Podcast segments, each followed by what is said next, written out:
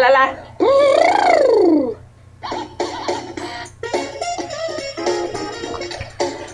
Denise. TD is crazy. It's Denise. TD is crazy.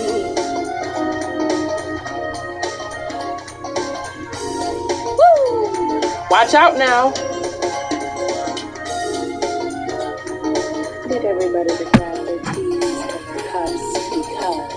It's time for Tana Denise. Hey everybody, I'm Mar, I am Ray Rajlat. and this is Tana Denise.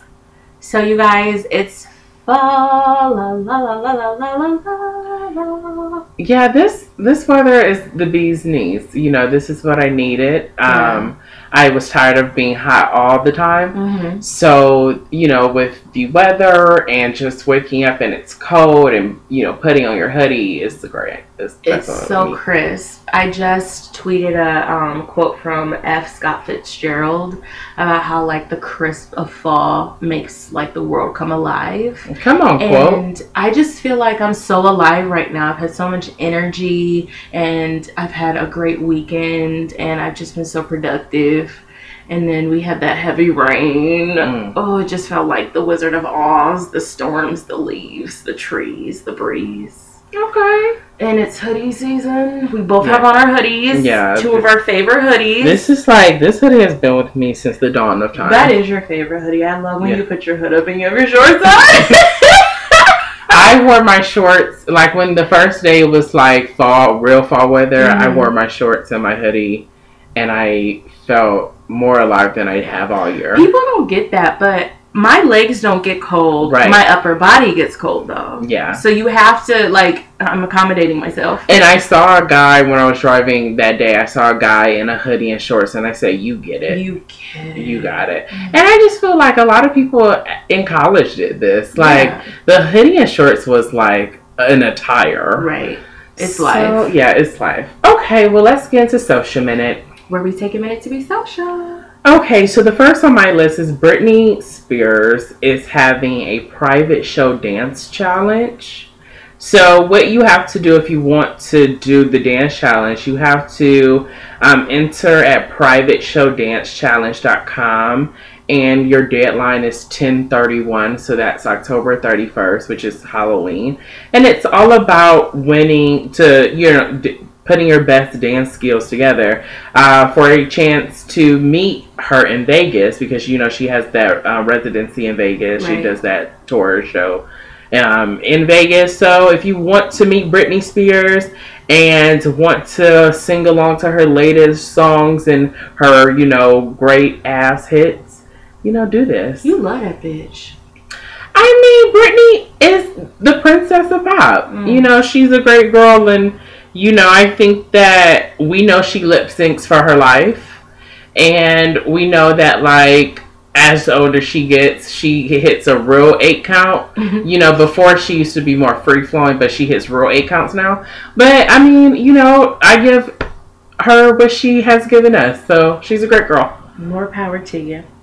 So this week I'm talking about my pussy, okay? so I read an article on xoNecole about vaginal steaming, and this is something I really haven't heard of before, so I was intrigued. And the writer, her name is Andrea I'm a Fidon. I'm not sure how to pronounce that name. I'm sorry, girl, but her name is Andrea.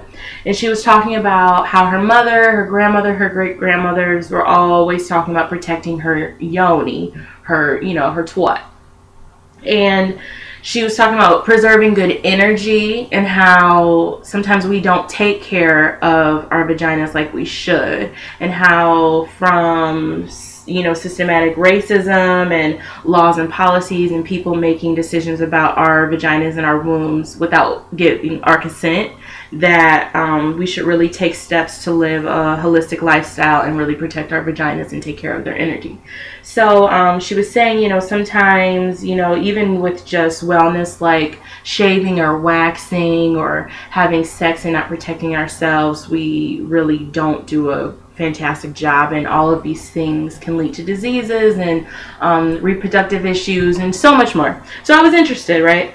And so um, she says that there are so many herbs that you can get and they have different needs for cleansing and for um, energy and reproductive. So, lavender is for cleansing, rosemary is for blood circulation, lemon is for scent, you know, if you're having issues with the smell. Dandelion can improve um, re- reproductive health, it can rid of toxins, marigold can ease menstruation, and peppermint can give it energy. So, what you do is you um, boil your herbs in some water in a pot for about 20 or 30 minutes and you let it steep for five minutes. And she created like a DIY home steaming session mm-hmm. where you clean out your toilet and you set the pot in the toilet. And then you, you test the steam with your forearm to make sure that it won't burn you. And you get blankets and you put on socks and you put on a hat and you really just cover yourself in this steam because you don't want it to seep out through your shirt or through your pants or anything. And then you kind of just lay down you drink a lot of water and it's supposed to help relieve toxins and really help get your energy back into your puss. So i think i'm gonna try it just because why not you know? Like let's snatch this bitch back okay? She's already 13 again so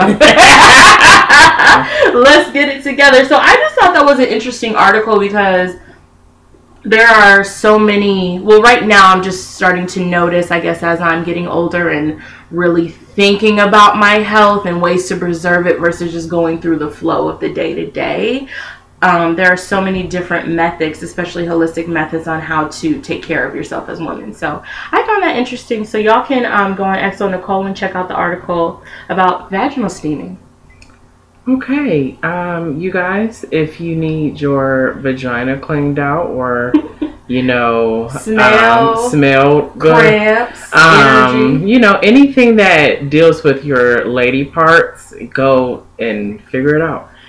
Okay, so what I have next is um, I really like these two, so I'm glad that they're going to come together for a song. Uh, um, Love him. He his latest album, ninety nine point nine percent, is out in stores. You guys should get it. It's phenomenal. And he just released like a EP-ish mixtape thing on SoundCloud. I think it's like zero point zero zero zero one percent or something like that. It's really good. And um, Chance the Rapper, who like who doesn't love Chance the Rapper?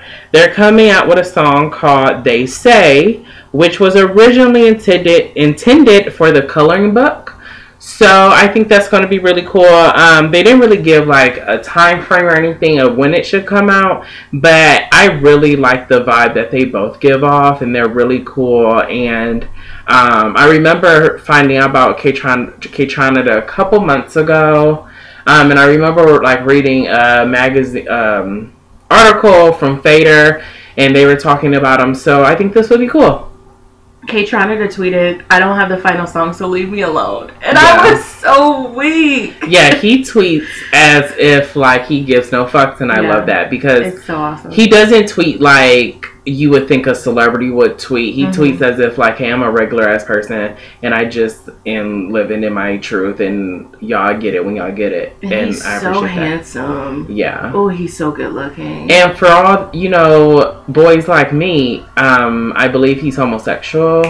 Or at least bisexual. So hey, you know, mm. hey, he's for the team. So shout outs for that. Um, my favorite song right now that I play every day is uh, "Got It Good" with mm-hmm. him and mm-hmm. Craig David. It's just such a good. You love a Craig song. David. I, Craig, okay, side note, Craig David is coming out with a new album September 30th. I'm so excited. I cannot wait. He's been my fave since I was like 13. Oh, I love him. Okay. And then Chance, I feel like I go to Chance's Twitter every day to just be like, what great things is Chance doing for us this week? Because he is just truly wonderful and he's become one of my inspirations. Yeah, he's a great kid and you know, he's my age, so you know, I wish we were friends in real life. He's also Aries. Is he? Mm-hmm. I mean, like he's already a good friend of mine in my head, along with people like Keke Palmer. Right. And we like all hang out all the time in my head, and I just want that to be a reality. Yeah, I dig it. Okay, well, so what else do you have? I love that. I can't wait for that song. So you guys, I've been really interested in um, the legalization of weed that's been going around. You know, everybody's talking about it, and um, a lot of TV shows and networks and celebrities and people are starting to recognize it as a social norm now. Uh, usually, it's something. Well, I don't think it's something that people do in secret, but I don't think the media has given it such great attention. So MTV just premiered yesterday um, Mary and Jane, or it's Mary plus Jane, and I watched it and it was hilarious. It's a 30 minute show and it's about these two girls, Paige and Morgan, who have an edible business. And so um, the pilot is themed around this throwback party that they're vending for and it's a 90s party and you know of course they're millennials and they talk about friendship issues relationship issues. Um, jordan's mom is sending her books on how to become a better girl. Like before you're 30 these are how you should jumpstart your career. And she's talking about you know how your parents are on your nerves but you're just trying to be great. Mm-hmm. so of course it's relatable um, and talks about real issues that millennials go through. But i just thought their attention to detail was spot on. So first of all, the Throwback 90s party, the playlist was everything. They had like a dance off. Um, they even had like a Broncos truck, you know, from the OJ Simpson case. Like it was awesome. And then uh, Jordan, she left the party to go have a session in the car with somebody, and I can't even tell you how many times I've done that. So I related there, and then she started to have these hallucinations, and she thought she went back in time to the 90s and was changing things for the future. And then the other girl was having relationship issues with her boyfriend, who was the DJ. So it was just a great balance of what actually happens, because this is a part of a party that we don't usually see or that they advertise. So it was hilarious. I thought it was great detail and great attention to, you know, for people who are weed smokers, what they do and how this is actually part of everyday life. And then um, Keke Palmer is coming up with a new series called Ganjapreneurs. And in her little trailer on YouTube, she's getting caught smoking weed with one of her friends, and they're being silly and goofy. And now it's, you know, Mary and Jane is from like a seller's point of view, but Keke Palmer's series seems to be from just consumption, like a consumer point of view, where you're just having fun with your friends and you're being silly and you're having dance offs and you're, you know, I don't know, getting into trouble or, you know, some fun stuff. So I just think it's really cool how this is starting to find its way into our media and be socially acceptable at least for me because i'm i'm all here for it yeah i think that's cool i think that um a lot of shows nowadays are trying to really play on relatability, mm-hmm. you know, and to really think outside the box because so many shows they yeah they'll they'll have different characters and all these things but the plot is almost the same and i think these shows are really trying to think okay like what is happening in real life that people are going to be like damn that's me and i think you know another show that does that very well now is atlanta yeah and sure. like you know because in i think episode three he was talking about like when you know when you go to the restaurant and you know you only have X amount of money, but like you know the waitress is always trying to like buy you know trying to put more on your plate right. basically and you know like what if like how do how do you feel about that when you're on a date and it's like because you don't want to seem as cheap but it's like when that bill come and like the credit card declines like what am i supposed to do mm-hmm. so i really like that shows are really trying to speak to the person that it's just every day, Monday through Saturday, Monday through Sunday, this is who I am. Right. And like I'm glad that I can watch a show and it's like I know exactly how that feels. Just mm-hmm. like, you know, how many people, you know, we did that walked away just for a session right. or something like that. So mm-hmm. I think mm-hmm. that's cool. Yeah, and I, you know, the millennial generation is so influential right now. And so I'm noticing so many more writers and actors and creators really tailoring to this generation. And it's such a huge demographic, 18 through 35, and it's full of so much experience and so many different, I guess, social norms that I just love that people are paying more attention to it with the things that you know we get in our media our magazines on tv screens movie theater you know everything Right. Mhm. Speaking of shows, I'm watching this new show on Netflix. I only got through the first episode, but I think I'm really going to finish the at least the first season because it's really good so far. It's called Easy, okay and it's all about um, these this older couple. They're probably late 30s, early 40s. They got they have two kids.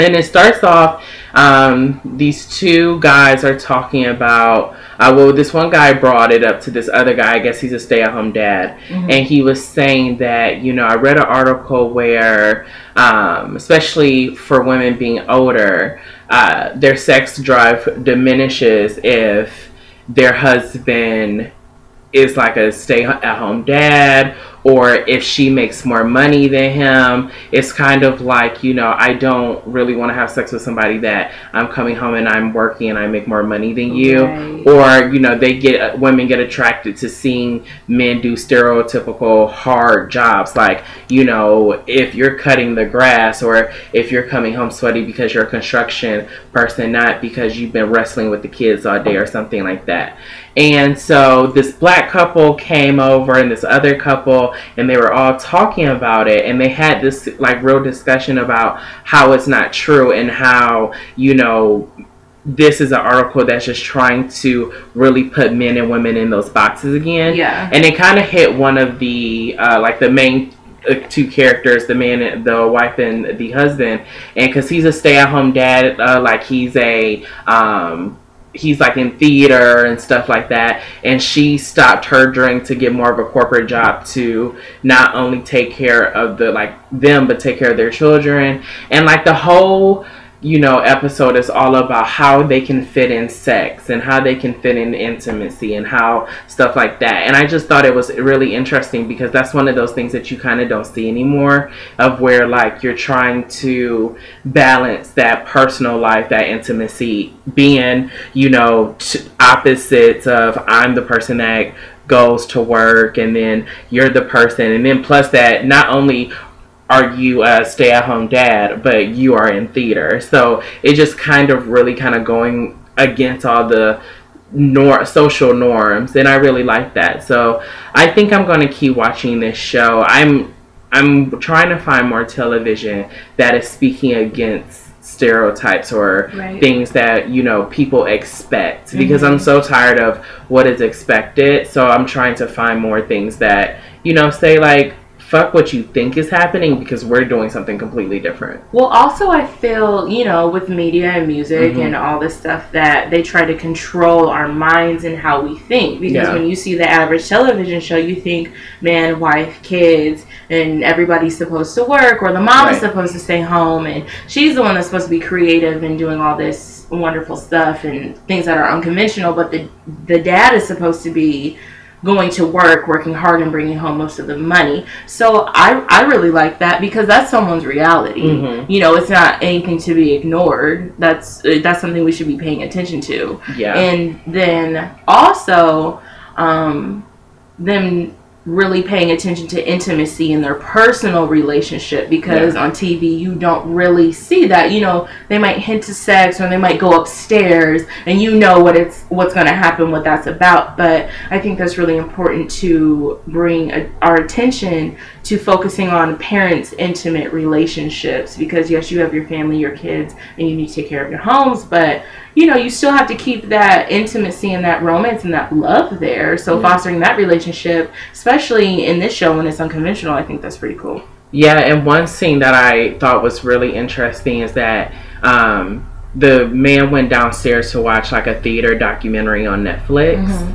and she stayed upstairs, but or it wasn't Netflix because Netflix doesn't have porn, so I don't know. It was some type of streaming service, and I guess you know how like when you type in a title, everything comes up with that title, Yeah. and the uh, below was some type of porn. So he clicked on the porn just to see what it was, and he started to put his hands down his pants to you know masturbate and all these things. And then it cuts to the scene where she pulls out her vibrator, and she's about to you know pleasure herself upstairs. And I thought it was speaking to a lot of things because number one, like you know we kind of like forget that masturbation isn't just someone who does it in their teens or 20s Right. like older people masturbate because older people still have like the urge to i mean older people still get horny Right. and i think it was interesting to say like after that conversation they were having about intimacy that they're about they're they're about they're both about to pleasure themselves but not together. Mm-hmm. so what does that say to their relationship? And then also um, she's she i guess came downstairs and saw him watching it and they started to kind of mess around. And then she had the idea because it's around halloween time to go to the store and try to play dress up and to you know act that out. And mm-hmm. that kept getting interrupted because you know kids are you know trick-or-treating and their kids are out with like a family friend and like they're keep they, they keep getting called with issues and then work is calling her and things like that. So it was just really like that life balance of how do we have time for each other but how do we kind of deal with this and everything else. So i think it's a really good show. So you know if you guys are looking for a new show look at easy on netflix well, let me know how the first season goes. okay So maybe I'll get into it. So um next on well this is my last social minute. I had to talk about the National Museum of African American History and Culture that just opened um I believe on the 24th of September. And uh I just thought that this was so cool and so necessary and so right on time. Um, it's been over 100 years that this idea has been proposed to the Smithsonian. So, the opening ceremony, of course, President Obama was there, and he was just talking about how this museum is shining a light on history and how it helps to tell the fuller story of who we are as Black people. And, you know, it not only tells the story of the president, but it tells the story of the slave. And it not only tells the story of the industrialist, but it tells the story of the porter, the keeper. And so it really talks about, you know, activists and people who hold the status quo as well. So it really goes back and forth and tells a very well rounded history of who we are. And so, um, you know, it was initially proposed by 1915 black vets from the Civil War. And there are different um, segments and different pieces and different things that you can follow. So, you know, they have um, a collection about the girls who lost their lives in the Baptist church in Birmingham, Alabama. And then it has a collection about the Great Mississippi River, Great Mississippi River of 1927, and how that changed landscapes and how that changed, um, I guess, or the urban planning and how you know things, how cities were made and stuff. So I thought that was interesting to talk about cities and their formation. And then it talks about collections um, with sports and Little Rock and so many different things. And there are different levels. You know, they have like this cabin that Harriet Tubman um, used to, when she was helping with, you know, the slave movement and all of this stuff. So I just thought that finally them opening a museum that is specifically tailored to our well-rounded history. And you know, it's taking a little bit of time. So you know that they have put detail into making sure that they get everything right.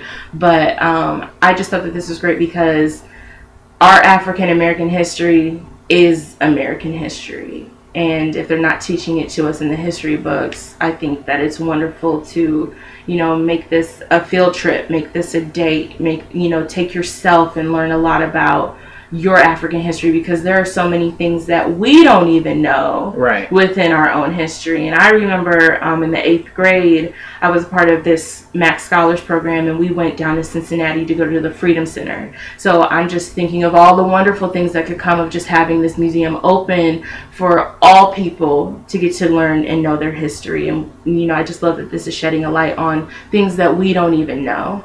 Even like the Hidden Figures movie, for example, is shedding a light on history that we've learned, but we don't know who's behind it. Right. So I just think that this is awesome. Yeah, I'm I'm really excited for this because you know you hit on a lot of interesting points, but the main idea for me is that we grew up and we touched we talked about this on a couple shows before about how you know we grow up learning social studies and history in school, high school, college, and it's rarely from our perspective. Right. We hear about how some white man, quote unquote, you know, establish and um, well at least discover discover America, which we know is not true. Mm-hmm. You know, we talk about slavery as something as if it's in the past, as if you know various forms of slavery is not still happening. Right. We talk about you know Martin Luther King and how he died for this and died for that, but we never or but we rarely talk from the standpoints of he was murdered. He just didn't die because of old age. He didn't die because he was sick. He was murdered. We don't like and so I think that with this um, museum it's starting to open the ideas, especially for millennials and people under us, that we have so much deeply rooted history that is important to share that we're not learning in schools. And I think that I read somewhere, I don't know how true this is, but the way this country is going is not, it wouldn't be a surprise. Like I think that um, you don't even have to have like any real background in history to be a teacher or something like that. Something uh, um, uh, to some to some type of grounding of that. Okay. And I just thought it was interesting because when I don't ever remember any of my teachers, and I had predominantly white teachers growing up, ever talk about, you know, black history more than Rosa Parks and Martin Luther King, and you know, those five or six people Right. that you d- talk about every February. And you think you know something about Right, Black history, right. and I can celebrate Black History Month now because I know who Rosa Parks is, Right. and I know who Martin Luther King Yeah. is, and it's like, well, what about the four girls who died in that Baptist church? right. Or do you know anything about Little Rock?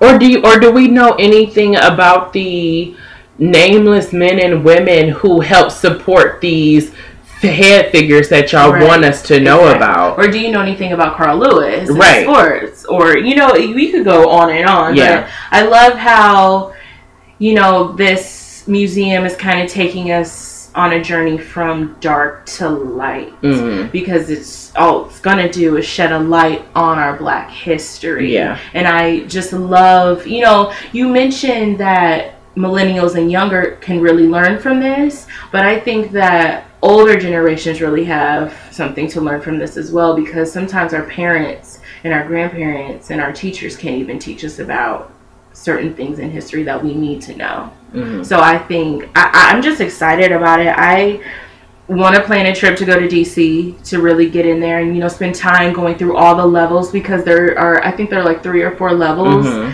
and each level has so much on it. Um, you can go to NPR and um, I guess you could just type in National Museum of African American History and Culture NPR and um, they wrote a great article about the museum and they also have uh, three YouTube videos um, that are hosted by the curators of the museum Mhm. and they go through specific details and the things that they found and they have over 35,000 artifacts from Yeah.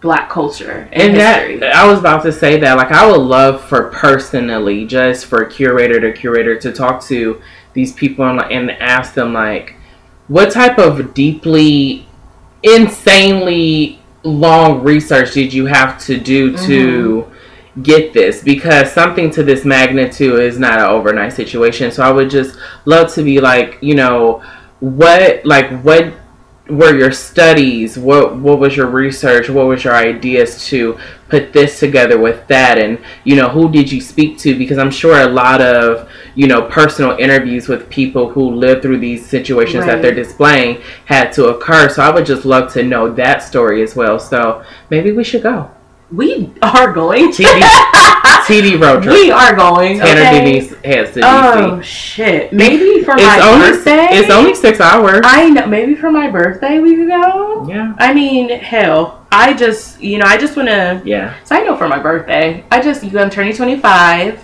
and I just want to do something fun or something your different. quarter life I know. I've already had my quarter life crisis, guys. So I think I'm in the clear. okay I'm in the clear. But um, yeah, I mean, just do something different. Why not plan a road trip just to head there and really spend a weekend? And you know, there are so many different monuments and so much culture in DC alone. And DC is actually such a fun city Mhm. that you know, why not? I suggest. I mean, we have a, a family member that lives in Maryland, so we Very might as well just do that like We immediately. well. So so um, my last social minute is just to pay some homage because this man is phenomenal. Um, so you guys probably know, but uh, Bill Nunn, he recently passed away. He was 63, and um, it was found out that he had leukemia, and he died on September 24th. If you guys don't know who Bill Nunn is, he is the actor who played Radio Raheem in Spike Lee's Do the Right Thing, which is, is, one of my favorite films of Spike Lee's. Um, he also was in School Daze, and he, I mean, he's been in a lot of different things, but you know, people really remember him at uh, Radio Raheem. And one thing that we remember about Radio Raheem is that he died by police hands, and people yeah. have really been connecting with that that scene lately for obvious reasons right. because of all this police brutality. So I think it's just interesting that things that have been going on for you know during that time it's really just resurfacing now. I mean it really never stopped but it's just been such a prevalent situation now. And i was and earlier today i was watching an episode on netflix of family guy mm-hmm. and the title of the sh- episode was the sh- uh, shot in the dark. And it was all about how um, you know family guy's really like it's a really funny stupid type of comedy, but they try to put important things sometimes in the show. Yeah. And um, Peter, the you know we all know who Peter Griffin right. is. Um, he put his living room couch out on the li- um on the yard so him and his buddies can drink beer and stuff like that. And then the next day he went outside to get it and it was gone. And he's like, you know, I thought we lived in a, a safe neighborhood, and so I guess him and his friends Quagmire and all those other people um, they started like a community night watch. So Cleveland, the black friend of the um, posse, I guess he saw someone trying to get in Cleveland's house, and it was dark, and the man was hooded, and I uh, Peter had a gun and he was like, Hey, stop trying to get into my friend's house. I'm warning you, you know, basically, and stuff like that. And I guess he saw the black man reach into his pocket and then Peter shot him. And then we found out that it was uh, Cleveland's son. Oh, wow. And he couldn't hear him because he had hair, headphones in. And so I guess when the when they cut to the hospital, he was like, I couldn't hear you because I had my headphones in. And it just, you know, it's like an animated show and it's comedy, but that's what's happening in real life. Right. Black men are dying because of simple things. Like, and he was like, well, why weren't you, uh, you know, why didn't you go through the front door? And they made like a stupid little joke about why he didn't go through the front door. Mm-hmm. But in our reality, real men, real black men are dying over, you know, stupid things. Or I and he and Peter even said was like, well, I was nervous because he put his hands in his pocket. I was just going to say they're and, yeah. dying based off of somebody else's impulse, right? Or or fear. Right. And he was like, well, I was lowering the volume on my music because I couldn't hear you. And then um, then they even went to a step further, and they were when they got to the jail, uh, the jail. Um, they were talking about the jail system in court okay. and how um, black men are automatically seen as the as a threat or a thug and how the i guess prosecutor was saying like hey put this knife in your hand and everything and the audience started freaking out. And he was like why are you doing this in cleveland? The father was like they're trying to portray my uh, son who's the victim as a thug as the reason why this problem started. And i was like this is like and you know and i understand why family guy did it because it's such a hot topic but i'm like I just want people to watch this episode because it's showing how stupid why innocent black men are dying, why people, why innocent black women are dying, why black men and why black people in general are losing their lives. I mean, we see it in real life about how a couple days ago or maybe a week ago somebody died because of a stalled car right. because some police officer thought, you know, wanted to take their life or and then had the nerve to lie and say, "Oh, I thought I was pulling my taser out." And it's like if you're a police officer and you don't know the difference between your taser or your gun, you shouldn't be an officer. And but it's like I know you're lying because that doesn't even make a lick of sense. Well, what are you your taser out for you at a stalled car. Right. And if from helicopters, you can tell that he's a bad person. Yeah. Seriously. And it's like in um and you know, I don't I don't I can't remember if this is the same story because you know it's hard to for me anyway, it's hard to keep such stupid shit like separate. It's like, oh, did this person die? This, oh no, that was part of this story because they're so frequent now. Mm-hmm. So, and I can't, so I can't remember if it was this story, but they one somebody died because they thought they were reaching in for a gun, but the uh, window was up. So how am I reaching in the car for anything if the window is up? See, So, I yeah. oh, it's, it's just so hard for me to talk about it because I am so hurt by it, you Mhm. know, and it really makes me emotional. Yeah. Just to watch the graphic videos and to hear the mothers and the family members speak on it and Mhm. to just see so little being done from our authoritative figures yeah. it just really like hurts my feelings. I take it extremely personal and I find myself crossing the street when I walk my dog now. No matter if it's a white person or a black person, I just cross the street because I don't want no issues. I don't want no problems. Right. You know what I mean? I just find myself distancing away from other people and just not being able to trust people and cuz you just never know. Yeah. You just never know, you know? And then you have people like Brody Jenner who would get on social media and say, you know, this is just like this issue is just so frequent now and I don't get it. I don't see color. I don't see this, you know, basically saying all lives matter. And it's like I'm so tired of white people saying that because you see color. Like you see the difference. Yeah. And if you, and if you don't then it's like that just shows your ignorance. But I don't care. Like, let's say if you are just that ignorant or just that oblivious to what's happening, you don't see the situation. Every black person sees the difference. And these black men and women are being killed because they are black. Yeah. Not because, you know, they did something wrong here, say, but it's because a white person saw a black person, racism was there, a hate crime was present, and a hate crime presented itself to this racist person, and they took their shot. And since they wear a badge and they say, hey, I'm supposed to uphold the law, and I don't care at this point if you get me on video or not, because 9 out of 10 chance it's not going to do anything I'll for be me. good. I'll be off. Yeah. Give me suspension for two weeks, right? I'll just spend it with my family. Yeah. But I'll be good. I'll be good. Because I was protecting the world. I mean, some people got off with paid leave. Mm-hmm. Like, people are killing people, you know, taking people's lives away, and you're getting off with paid leave And then Donald Trump says that we need law and order.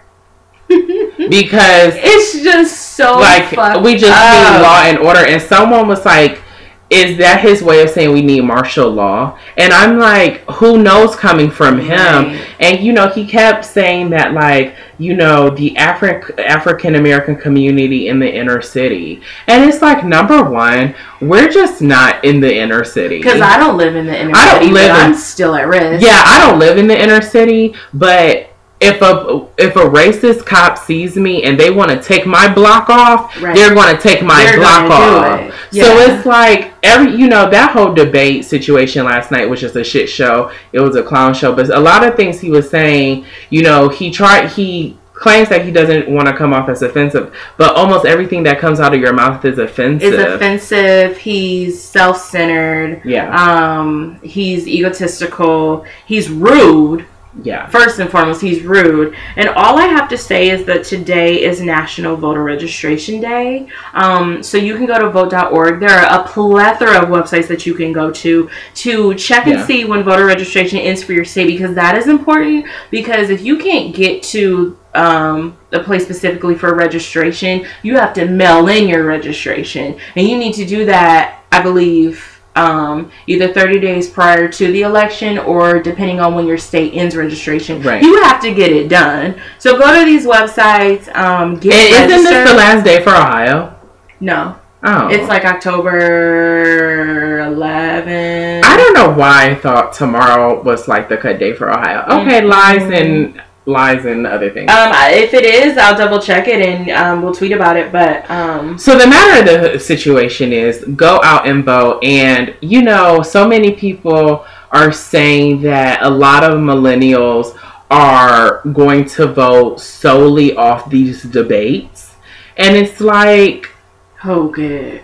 I hope you guys are really listening. I know it was really hard to listen yesterday because you know you have one because somebody tweeted like how are you guys you know feeling about the debate? And I said it. I said Trump is going to give us a clown show which he did Mhm. and Hillary is going to be Hillary. Right. and she did just that. And you know no matter how you feel about these candidates you have to vote because you have we like we have to help control this nation. Right. and that's one that's one way we do it is by voting. And please y'all don't just vote nationally. Please vote for your local offices. That Absolutely. is so important. Vote for your local judges. Vote for your local congressmen and congresswomen because we always look for you know the White House to change everything. And the quickest way for something to change in your home state is for your home team to do something about it. Mm-hmm. So please not. So when on election day, yes, I want you to vote for the president, but I also want you to vote for your individual local authoritative figures because that's as important. So that's just my PSA. Mm, please, you guys, get registered. Get registered. Get registered and to go vote. vote. And don't just be that 40% who's registered but doesn't vote. Yeah. Get your ass up And and, vote. go vote. And like, you know, there's really not an excuse because like you have to go to work. Okay, there's gonna be places to vote all day. Right. You can find a time. You can like, find a time. I know I'm going to get up super early just so I can beat the crowd. I mean, make it so a I can priority. vote. Make it a priority. Make priority it like part of your day. else. Yeah. You know, it's it's extremely important, you Yeah. guys. All right. So, um, this week I wanted to talk about um, kind of my weekend. Okay. Uh, so I I tumbled out of this retrograde, and at first uh, I felt like the universe just didn't want me to win. I felt like um, I was still frustrated, I was still confused, and I was still really much in my bed watching my Netflix. You know what I mean? Like I, I just because after the retrograde, they were saying that you should feel this energy, you should be productive, and I just didn't feel that. But this weekend, I don't know what happened. Maybe it just took me a long time because sometimes it takes me more time. I landed on my feet, and um, you know, for one of my creative outlets, I had created my 2017 plan and got really excited and really serious about that. And I can't wait to exceed my own expectations. But um, I was just in great spirits, and I've been in a great mood ever since. And uh, I was just scrolling through my Twitter timeline.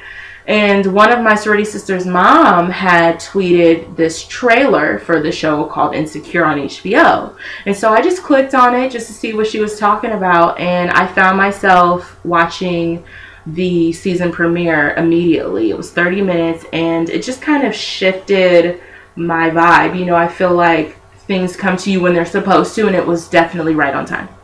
So, the show Insecure on HBO is produced and created by Issa Rae. If you don't know who Issa Rae is, she is the creator of, of The Misadventures of Awkward Black Girl. It's a book, it's a YouTube series. A few people know about it. Um, she was on like Forbes 30 Under 30 twice, and she won a Shorty Award for The Misadventures of Awkward Black Girl. And she has a few YouTube series. She has a podcast. You know, she has Issa Rae Productions where they do content creating and um, marketing and merchandising. She's just a phenomenal black creative. And so, um, the show Insecure is focused on Issa Rae. She's playing Issa, it's a character, and her best friend Molly. And um, they're two black girls, and it's about their friendship and their experiences, their trial and errors, and their love lives. And in the pilot, Issa celebrating her 29th birthday.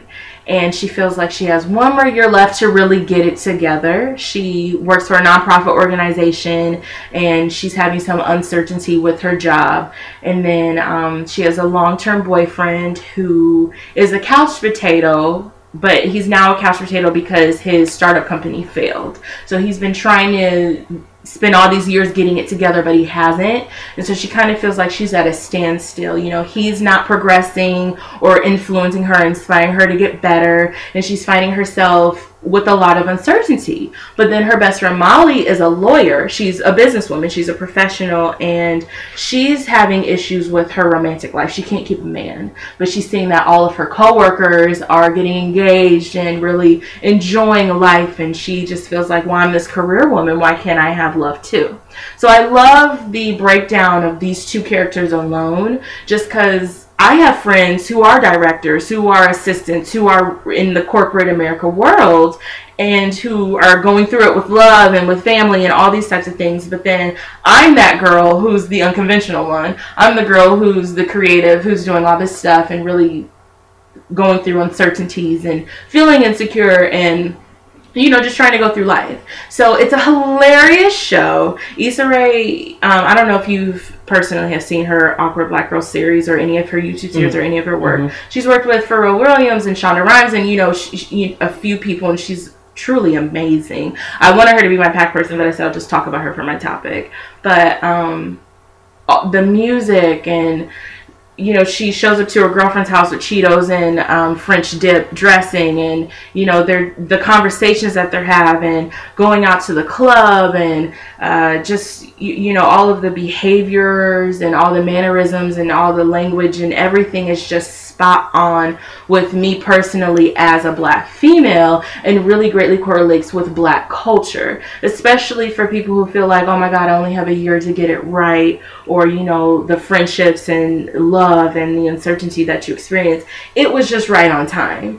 And especially when I was just kind of starting to plan and really starting to figure out how to, I, I guess, put some mojo behind my uncertainty and when you really have to push through even though you're not sure how this is going to work out or facing your fears and stuff i just thought that it was a phenomenal series. So if you want to watch it um, i had to download hbo now to see the advanced premiere. The premiere is actually um, october 9th at 10.30 p.m on hbo but um, you can watch the advanced premiere on HBO now. So you download it on your phone. Um, if you don't want to pay for it, I suggest that you set a reminder to cancel that shit after 30 days, or else you will be charged and you will be burned. And that comes from me and my experience because I've been burned like that before. So um, I suggest everybody watch it. It's such a good series. It's only 30 minutes. It's going to be an eight episode series on HBO. And I just love HBO in general because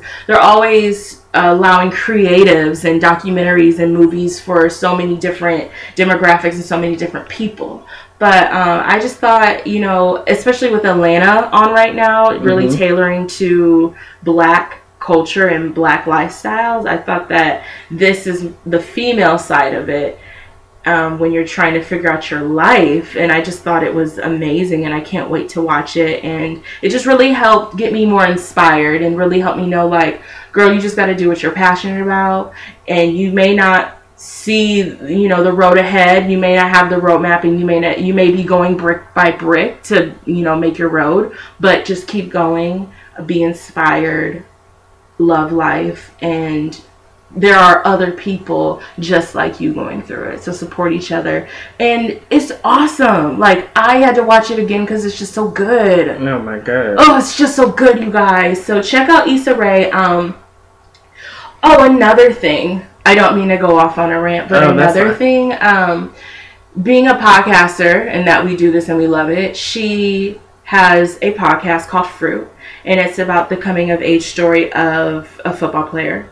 And what I really love that she's doing with Issa Rae Productions and her podcast is that she's kind of bringing literature and I guess you could say podcasting is like on demand radio together. She's fusing them together. And so she has writers who write the script for the podcast and you know they perform it you know in the studio on the mics. And it's like storytelling through podcasts like audiobooks. But it's fun and it's exciting and it's hilarious.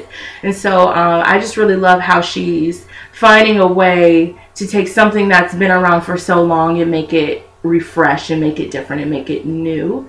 And um, if you want to know more about Issa Rae, you can follow her on Twitter, Issa Rae, Instagram, Issa Rae, or you can go to her website, Issa Rae, Issa Rae, I S S A R A E, IssaRae.com. Um, you can find all of her YouTube series. You can find out about her book. You can find out about her. And then she has this new series called Issa Rae Productions on YouTube. And it goes behind the scenes of her production company and kind of how she's gotten to this creative point. And she highlights all of the writers and the business people who help her create this business. And, you know, if you're interested in becoming like her, she's a writer, she's an actor, she's a producer, you can follow the series and really get to I really get to know her and really get to understand how maybe this journey works. If you need some inspiration, something to kick you off, or you're interested in working with her, you know, you can find ways to really get involved. So uh, check it check it all out. Insecure on HBO and IssaRae.com. Yeah, I've been um, seeing promos for Insecure, so I, I might have to check this show out to see, you know, what it's all about. So. Yeah. Um, I think that's really cool, and I think you know that just kind of goes with the whole flow of people trying to show that relatability and say, "Hey, you're not Right. the only person going through this. Everyone's going through it. You know, in some type of like some type of form. You know." We have conversations about all the time how we're trying to get from A to B to C. We have friends that are trying to get to A, B, and C. So Mhm. I think shows like this, like Insecure and other shows, are just saying like, "Hey, just stay in the race." Right. You know. And also, side note, um, sometimes we compare ourselves to other people's success or like what they're doing versus what we're doing. I have an inspirational word for that later. Perfect. So I think that uh, having her best friend Molly, who has a completely different career path than Issa, and then just seeing how they're both working towards the same things, but how well they work together in harmony and how they're just really supportive of each other makes the world of a difference because we get so consumed with other people when really we just need to be working on letting our joy express who we are Right. you know so that's all i had to say So for my topic this week, it's just all about. Um, I Twitter has been one of my best friends lately in the sense of just finding other Black people expressing themselves in such authentic and you know unapologetic way. yeah So um, I'm just going to hit a couple ideas that I just thought was interesting. So the first um, is a sh- string of tweets from this girl named Brittany Josephina. Um, and her Twitter is Brittany Fina, and she was just talking. She was just really just giving a testimony about her life and how she, you know, get through gets through things. So, um, I'm just going to start reading cer- uh, some things. Um, she said, Because I'm different, my response to my reality. Well, okay, this is not where the conversation starts. I want to say that. But this is when I really started paying attention and really was like, wow, like, okay, let me see what she's saying. hmm She said, Because I'm different, my response to my reality is different, which will manifest in physical changes in my reality. When you get your inner world in order, you, your physical reality can't help but catch up. That is alignment. When you have forgotten who you are or what you need, your body will remind you. You may think you've let go or went unaffected, but your body and intelligent system will facilitate your purge process. It's so beautiful. So I just thought that was interesting because, you know, I find myself changing as a person. You know, who I was last week isn't the person I am, let alone who I was at the beginning of the year. right And, you know, I'm really trying to figure out what makes Marcus happy, what does Marcus want to do, you know, how do I want to grow, and not only how do I want to do individually, like how can I help in certain collaborative issues, or how can I help in the world, how can I be a, the, you know, the change I want to see. And, you know, she was saying how, like, your physical reality, and, you know, just I'm thinking like how I want to change my body. I want to change my, you know, things that like things that I feel like I struggle with Mm-hmm. to be the person who I really want to be. And I and, and you know and I tweeted her and I was like, "Thank you for sharing your testimony because it's all about trying to not change yourself to fit society's expectations but to change yourself we always say change yourself for the better but what does that mean how like what is my better self and i think you know and you know meditating reflecting praying you know eating better you know you know trying to um you know be more holistic and be more natural i have we have a friend samantha who she tweeted that she doesn't use um she tries to not to use chemical air fresheners anymore. She's been, you know, boiling fruits and stuff for a more natural thing, and just to really be closer to yourself and your inner self, and um, to show the world, like, hey, this is who I always saw myself as, and this is who, like, I, you know, plan to be in the future. And how she was saying that, you know, it's okay to be emotional and i um i didn't screenshot those tweets but um she basically was saying how one day she woke up and she just started crying uncontrollably for like five hours because her emotions just got the best of her and she after she cried she just knew like things were going to be better and she she was emptying herself out of all the issues and woes that she had and i think we all go through that. No matter if you are a crier or something we all have ways to express our emotions Right. and i think as a black person you know we are, have grown up in situations where we hear the term suck it up or mm-hmm. you know uh, where mental issues are not a thing. Right. and you know you better just go to church to deal with that. And it's like yeah church is great prayer is great but let's not you know act like this is not a serious issue as well. So you know i just think that I, I just think that's really interesting because um I have we have a friend Jasmine and we talk and she's in psychology and we talk about that all the time. And I say that you know you know like let's not act like this isn't a serious issue because people go through mental awareness I mean you know mental issues. Right. and black people are a big percentage because we are taught to suppress ourselves. Mm-hmm. We are never taught to be open. And i think that's why we think it's interest i think well I- well, I think it's interesting, like in the black community, we say we want honesty, we want people to be real with us, we want to have real life conversations.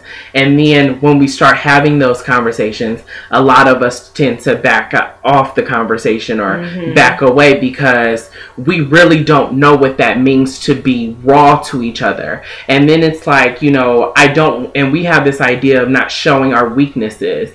And I don't get that because I feel like real healing isn't just individual. I think you become healed when you find a safe space of people you actually trust and you start talking about your situation. Yeah. So her her string of tweets was all about just expressing yourself and you know being okay and you know that your physical has to change when your internal changes because it all correlates and everything so i mm-hmm. just thought that was interesting You know, I've been as well really paying attention to following black creatives and people who just, you know, are all here for expressing themselves authentically. Mhm. And um, I ran across this article that the Fader just put out, and it's about um, London-based writer and presenter Keith Dube. Du, uh, Dube Dube. I'm sorry if, if I don't pronounce it right, but um, Keith created a documentary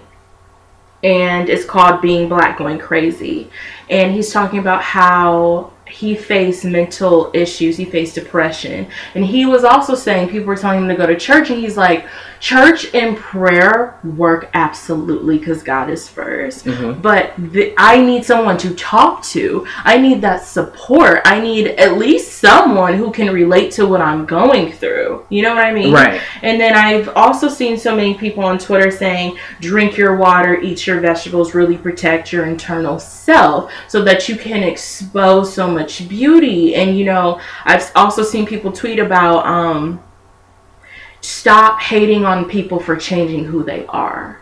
Why are you so attached to who they were? People are supposed to grow because if you don't grow, you're dead.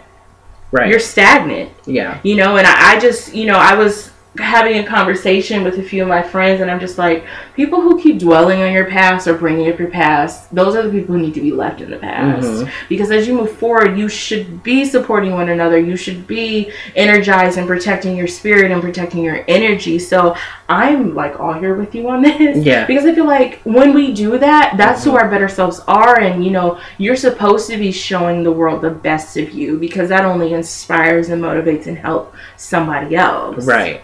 And I think, you know, you hit a good point about not, you know, dwelling on someone's past because mm-hmm. a lot of situations, a lot of arguments, a lot of grudges are, you know, lack of communication, number one. People feel as if you don't understand where I'm coming from, nor I understand where you're coming from. So, of course, the, what we're going to do is hate on each other o- and or argue until, you know, it kind of fizzles out or we just have this deadless, senseless, you know, this this energy between us that which is crazy. Yeah. and you know we always talking about like you know once you know a bridge has burned you can never cross it again all these things. And i'm like all of these are social construct social damn i can speak. Social constructs that you know we grew up with but i don't believe in those things i feel like if you want to look for the better of someone you can Yeah. and I've been in situations this year alone where I've been talking to people I thought I would never talk to again, or Mhm. that you know you thought that you know this happened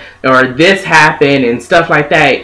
And it's like, oh, we'll never talk again. We'll never have a connection. But people change, and I think that once you you know have that discussion of hey you're not the person that you were in the past. No so you know nor am i. So let's grow together. Let's build one another. And i think one issue that we have in communities especially in the black community is that we never try to give each other credit to change. Right. like you know for example you know you might walk and you you might dress different look different and people are like well that's not the old you or you know that's not you what you trying to do Oh, don't you hate that? and it's like i'm not the same person exactly. I've grown. yeah because it's like do we do we diss the caterpillar on turning into a butterfly Right. like do we not like do we not support the meta metaphor metamorphosis of life or Right. you know of just being who you And are side note to that, you know, you don't have to love and like everything Yeah. that people are doing. You know, when they change and you may not dig their hairstyle, you may not dig the way they dress, you may not dig the way that they're expressing themselves uh, creatively, but you don't have to hate on it. not at all. you all know, appreciate it for what it is because it takes a lot of courage and a lot of self love and a lot of really being confident with who you are to be able to do these wonderful things and to really walk in your truth and to really appreciate life and express your joy and live freely. It, it takes a lot, especially, you know, um, I was talking about this um, on the Lightning Radio, but I was talking about how I've always done other things kind of subconsciously with other people's approval. I may not wear a certain lipstick or a certain dress, or I may listen to certain music or may be involved with certain things because of other people. And so, you know, now that um, I'm spending more, a lot more time with myself. And you know we're not in these social circles, and we're not bouncing back on other people's drama, and we're not so focused on things that actually don't matter and things that were so petty and things that were so minuscule when you think of the larger scheme, which is taking care of yourself. And so I've been more focused on, well, if that makes me happy, girl, you better flaunt it, you better work it. You know what I Yeah. mean? If I want to sing at 4 a.m. in the morning, that's what I'm going to do. If I want to put out an art piece, that's what I'm going to do. If I want to, you know, go, I don't know, streaking in the night, that's what I'm going to do. You know, Yeah. and it's, you don't have to love it because there are so many things that I don't necessarily love that other people do, but I appreciate it because they're being themselves. And, you know, if you can love yourself, I feel like you can love one another and there's more love and more peace in this world. Yeah, I just like I just know like I always grew up and people always said to me, "Oh, you just do what you want to do or you just, you know, you just don't care, you blah blah blah." And it's like it's not necessary and I I understand what people are saying, but I feel like people don't understand what because words mean things. It's not that I don't care. It's not that, you know, I'm just trying to be, you know, always left field when everyone's going right. But if something doesn't feel real to me, how can I like I just don't have it in me to go with the flow when the flow doesn't feel right. And I think that we don't celebrate that because so many people want to do their own thing but feel as if they're not going to be accepted. And I just think that people are finally trying to break that. It's like, for example, if I want to, you know, wear the color color color purple every day but everyone is wearing yellow that's not filling my fire. And I think people need to not only appreciate that people are different, but accept that people are different. And another thing with that, you know, you said, you know, being supportive and things like that. I think that another way to be supportive is to support people's creative outlet, especially in the black community, because we don't realize that just because someone is doing one thing doesn't mean that I can't be doing something else and we can't both be great together. I feel like there's a lot of competition or a lot of differences and it's not like that because I'd rather see all of us flourish so then we can talk about how we flourish and how we can build the next community to right. flourish. And I just think that's annoying because you know, I could be doing X, Y, and Z, and just because we're in the same field or in the same, you know, atmosphere doesn't mean that we both can't hit the sky. So th- I just been seeing a lot of that lately, and it's just that, you know, that's why if I see something, I'll retweet it or I'll like it or I'll tell you like, hey, this is awesome because that that idea of encouragement goes a long way for someone who is struggling. I had a friend who is a fashion blogger and she said she wanted to stop because you know she wasn't getting the numbers that she wanted to get. And i just told her that like people see your work ethic people see how this means to you and it's eventually going to grow. So i think that people don't understand that you know while you trying to hide your support, and that's another thing. People might support but hide their support, and I don't like that either. Supporters, yeah, like yeah. I don't like a silent supporter. It's just like, are you are you ashamed that you like this or not or are you do you not care that much do you not okay. care that much or do you not want this particular person that you are vibing with their stuff is i think is interesting with that yeah. um but and also um because i've always kind of felt like school hasn't greatly aligned with who I was, or yeah. I didn't use it to the best of my ability because I took it for something else. Like mm-hmm. I majored in something when now I feel like I should have majored in something else because you know I'm changing and so many things I want to do are changing, and I'm like removing all of these limits and these chains that I've had on myself, and I'm finding you know I want to actually get involved with this, or I'm mm-hmm. interested in that, so let me do my research, or damn, I wish I would have taken a course in college about this because now I love this and I want to. But then again, we were not the same people that we oh, were exactly. in college. Yeah. Oh, exactly. Yeah. So but, I think you know, because I think like that too. Like, yeah. should I did did different things? But I'm like. In my mindset, I was doing everything that I thought I was supposed exactly. to do. But what I was gonna say was that I've been having some real ass conversations with my sister girls mm-hmm. about our lives and our plans. Mm-hmm. And I was specifically talking to one friend, and you know, I'm like, how is school? Because she's in grad school and she's working, you know, two jobs and she's doing all this stuff with student affairs and stuff. I'm like, well, how is all that going? It seems like you really love this. You're really busy and you're really involved. And I'm like, here for it. And so she was just telling me, and she's like, well, how are you? And I'm like, honestly, right now, I feel like I'm the best I've ever been mm-hmm. because I feel like I'm more of myself now, and I, I feel right now I'm the most myself that I've ever been because I'm paying attention to where my energy is attracted. You know, mm-hmm. if it's going here, let me dabble in this and then create and just experiment and play around and, you know, really get to know myself. And so I was explaining to her all the things that I want to do and all the things that I'm doing right now, and she was just like, That's awesome to hear. I support you 100%. Like, if you need me, just let me know. And I feel like we need more people like that right. because she's doing something completely different, but we're all going towards the same goal. Right. So why not, you know, if we're stepping up the stairs, if you're my friend, if you're my uh, counterpart, if you're my acquaintance, we should be holding each other's hand. And as Right. I raise my foot, you should be raising your foot too. Absolutely. It shouldn't be like, oh my gosh, you're on the fifth stair and I'm on the third stair. I hate you. I hate what you're doing. I hate all this. I'm hating on you or I'm not supporting you. And it's like, no, let me grab your hand and let me lift you up. Because every first of all, like everyone's success doesn't look the same. Exactly. So I, th- I, you know, I think and we don't measure success the same. right, and I think that kind of goes back with compare and contrast, and I'm gonna get to that like later when I get to inspiration. But I think that you know.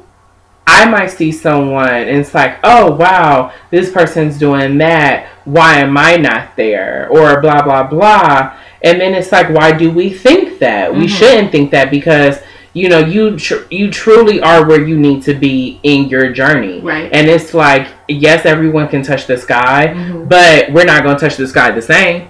So, you know, I think people need to remember that. But um, I want to move on because I have some other black expressions that I want to hit on. So the next one is this uh, Twitter account called, and, you, and a lot of you might follow this Twitter account because I do. They're great. It's called the Melanin Plug Yes. and they always just talk about black expressionism, black beauty, black success, black womanhood, black manhood, you know, black childhood, you know, all things black and it's just a beautiful um site where it's a beautiful page where they just talk about art issues, art perspectives, things like that. And some things um, they have talked about I don't necessarily understand or have been involved in, but I get where they're coming from because it deals with something about being black. Mhm. But this one thing uh, they like to do uh, strings of things, and I love when they talk about black men in a positive light because that's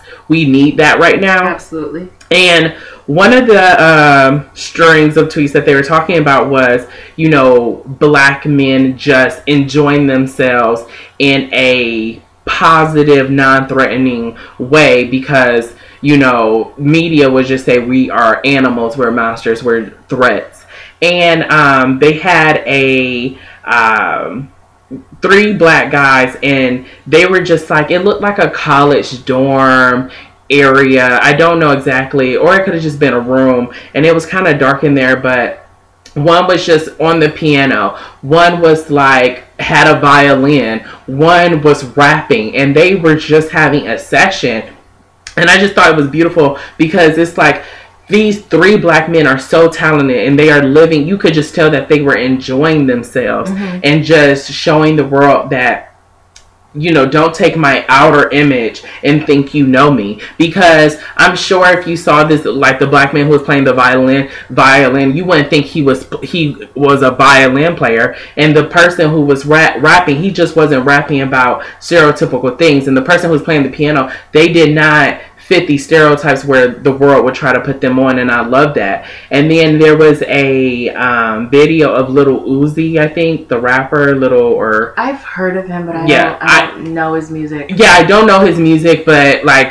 th- that's they said that Too it young was for a- me. right, too young for me. But he was um just vibing to the radio, and it was I can't think of a name, but I can't think of the uh, singer, but it was like a popular song from a white person, and he was just enjoying himself of being black being you know expressive and not just being this hard up black man that the media tries to put on. And but the last um, video really got to me in such a positive way. It was this uh, dark skinned guy who um, was wearing pink sunglasses. He had a pink balloon. And he was saying you know i hate when people try to police my masculinity because people always say why you like pink so much? And he was like because I like the color. Why else do I need to give you any other answer other than I like this color? He said, first of all, do your research. He said pink started as a masculine color, number one. And number two, he said, because I fucking like it. He was like, I don't understand why, you know, me wearing a pink color has, ha, had, like, you know, caters you to police my masculinity. Right. And he was like, um, I don't know why we can't walk around with a pink balloon in our hand and flowers on our shoes. And then he cut to his shoes and they have flowers on them. And he was like, That's me. This is what, you know, um, how I feel. And I did some research on him, and he's a heterosexual man, but he doesn't let colors define him. Mm-hmm. And he was saying, you know, be part of. He was like, there's a lot of beauty in the world. Be part of the beautiful part. Like, you know, support each other. Like, you know, just because I'm different than you doesn't make me anything you know weird or anything you know that should be talked about Or less or than. or less than Because it's like I'm not auditioning for your world to Yeah. fit in your world. absolutely This is my world. Right. This is my reality, and this is what makes me happy. yeah You know, and um, a few friends and I also talked about how you don't want to have to be giving people reasons and explanations every goddamn time you change something about yourself. You like this certain music. You go to this restaurant. You know what I mean? Like, Mhm. stop questioning what I'm doing and just understand that this is what makes me happy. This is life. This is what I love. You know? right so i just thought i just thought that was interesting because you know people will say you know we have a lot of situations where people might dance a certain way or people might do this and they automatically are gay or they automatically are less of a man. And it's like these things don't make you gay or less masculine you know and i just don't understand that because i'm like if we want to talk about the idea of what gay is or what homosexual is that's an attraction to another man if that man in question isn't attracted to another man i don't care what he's doing it's not gay Right. so or same yeah. for female. If you want to Yeah. shave your head or you Yeah. want to wear baggy clothes, it doesn't make you less of a woman. Right. So it's just like if you see a woman and she wants to play football or she wants to play basketball, she could very well be going home to her husband or her boyfriend Right. or just be attracted to men in general. So I just thought it was interesting. The last thing I want to bring up is my personal tweets um, just because I see I see a lot of this and it kind of goes with what I was just saying, and it really hurts me in such a way because I feel like we can't afford this type of disconnect. And I mm-hmm. stated if you're a black man who isn't for the rights of black LGBT, you're fighting for black patriarchy and black heteronormativity. I said Black Lives Matter means black lives, not just the heterosexual and or male ones that some of you solely focus on. And then I also said I'll keep bringing up the disconnect that black men have with black women and black LGBT because that matters. Because I see so many black men who talk about uh, Black Lives Matter, but they never, you know, want to talk about black LGBT or black gay men or black gay women because you see us as less than or you see us as not important.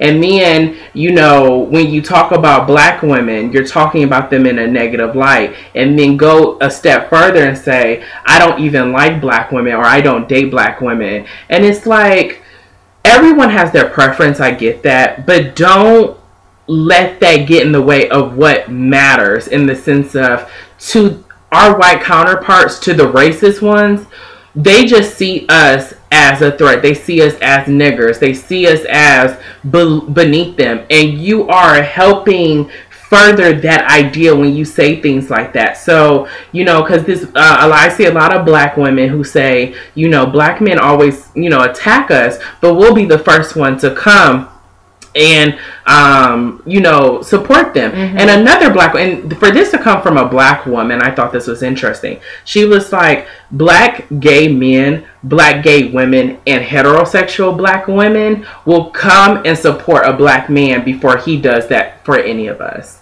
And i said that's so true because we are like oh you won't touch our black men. You won't hurt them and not hear from us.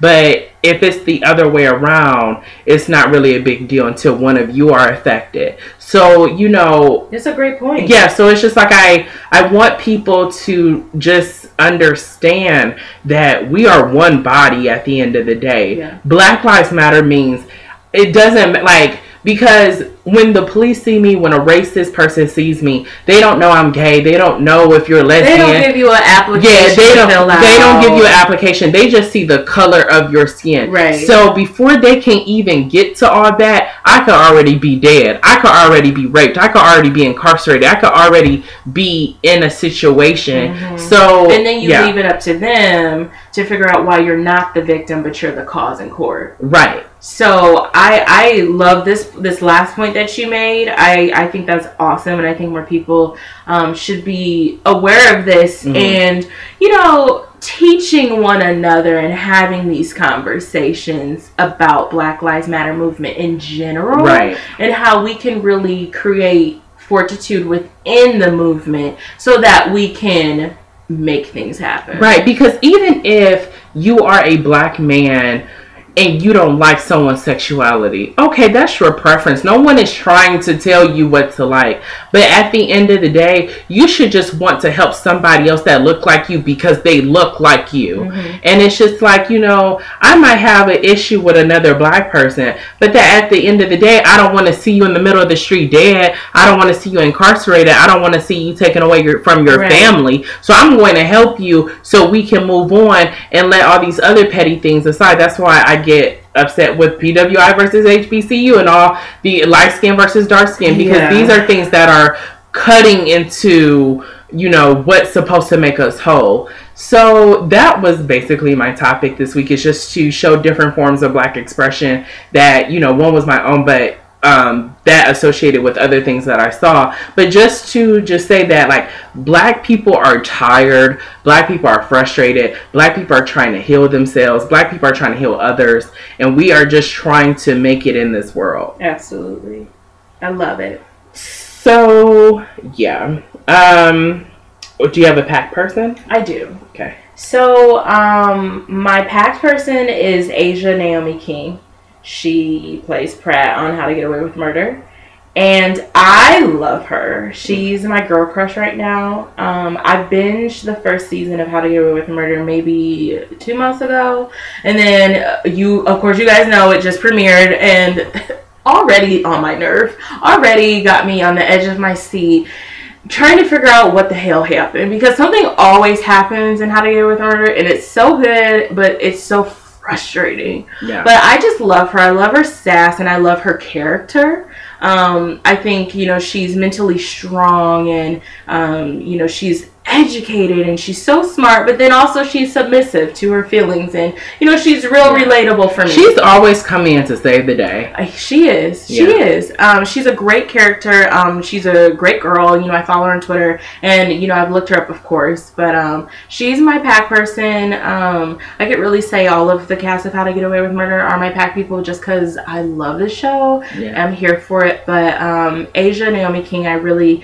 I know she's been in a few things before, but I got introduced to her as an actress on How to Get Away with Murder. So I'm just excited to see where her career goes, and I'm really interested in Aja right now. So you know, check her out. I mean, How to Get. Away with Murder really has a phenomenal cast. It does. I mean, with my auntie Viola Davis leading the pack, okay, Mama. it's just like, and plus, side note, um, she's her and Denzel just released the trailer for Fences. yes. Fences is literally one of my favorite plays. Mhm. Um, big on theater, big on all of that. So I'm excited. I really need to find a way to see this to you know experience for myself. But I've seen it like on video and everything. I mean, Denzel and Viola Davis. I mean, did like I mean iconic. oh my god. and and like because they they they did this years ago, and I guess Mhm. they're doing like a you know re up on this. okay. But Viola is phenomenal. Denzel is phenomenal. And can I Yeah. just say, like,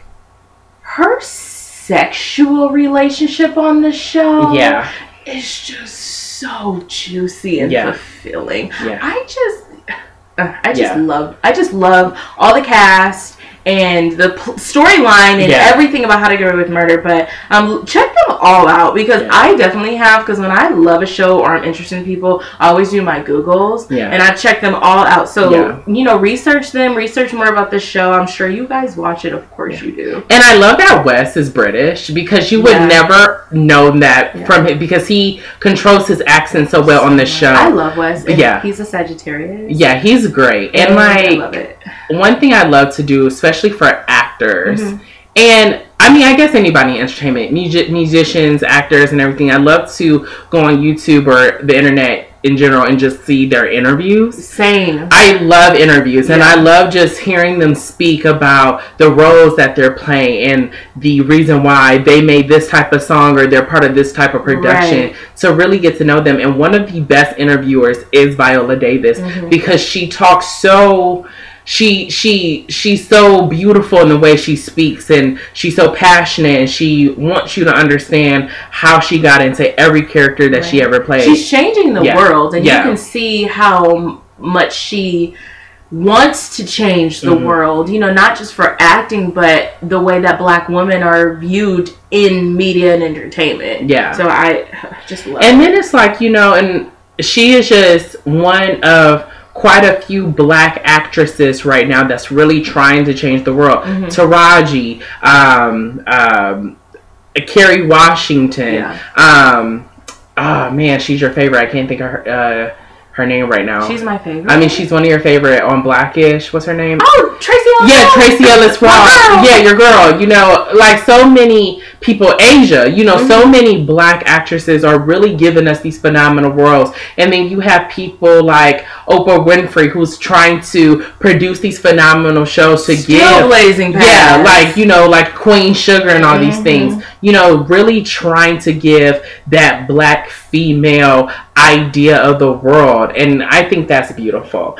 And an, another black female that um, has been making headlines for a sadder situation, but I just wanted to bring her up because I just think our youth have just been expressing themselves in such a special way, especially in the face of such racism. So her name is Zianna Oliphant.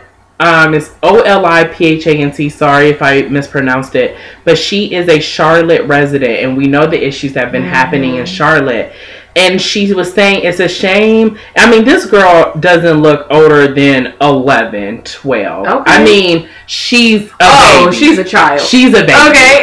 and she was on the stand in court and i guess just you know talking and the way she was just talking to these people you would think like wow i can't believe this is coming from such a young child. She said you know this is the first time that she was like i grew up in charlotte and this is the first time i feel fear and sadness. She was like it's a shame that our fathers and mothers are killed and we can't even see them anymore. She was like it's a shame that we don't have them in our lives and we have to go to these grave sites and bury them. And she was just crying and you know the way she was articulating these words i'm like this child has been through so much then half of us maybe even most of us would n- never imagine. Yeah. and i and she's my pack person because she is just one of many young people today that are just really speaking up for themselves and saying like we're just not children. We are children who see the world. We are we are children We're black who hear children. you we are black children who understand black issues in our families in our households. We understand that you know these policemen and policewomen are killing our people, that they're killing our fathers and our mothers and our aunts and our uncles. And so, you know, I just had to bring her up because that's phenomenal to me. Like I don't know how you guys would feel about that, but that's phenomenal to hear a young and you know, she had a little video clip and everything and CNN played it, and I'm sure other outlets played it. But just to hear someone so young express the issues that sometimes it's hard for us to put in words.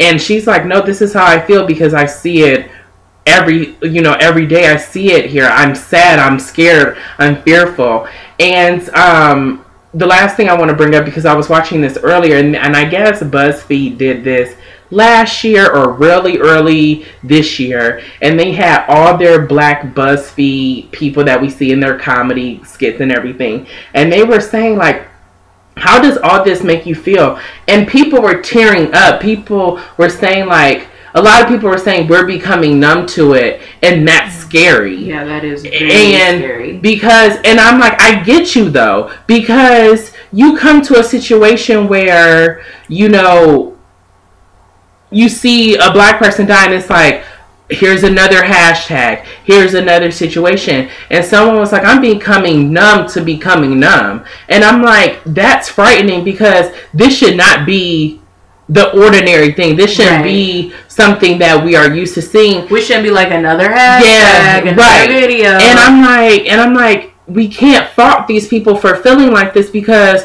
how how do we combat of you know dealing with our issues with this but also living still living our life? Mm-hmm. Because at the end of the day we still have to go on and go to work and go to school and be social and deal with police and deal with co-workers and deal with racism. Right. so it's like you know on one hand it's like it's being numb the only way to get through it. And then it's like because once i feel because somebody was saying how you know every time they think about it they started crying. Yeah. and i'm like what do we do? So i just thought it was interesting that buzzfeed was saying you know all these people and they were like well in a in one word or in a couple words how would you describe these police men and women who are doing this? And they were like they're cowards they're weak. And one guy was like how can you have all this you know th- this entire uniform on you this badge these weapons and still see us as a threat Yeah. because you're the one in power so i just think that people especially black people are just extremely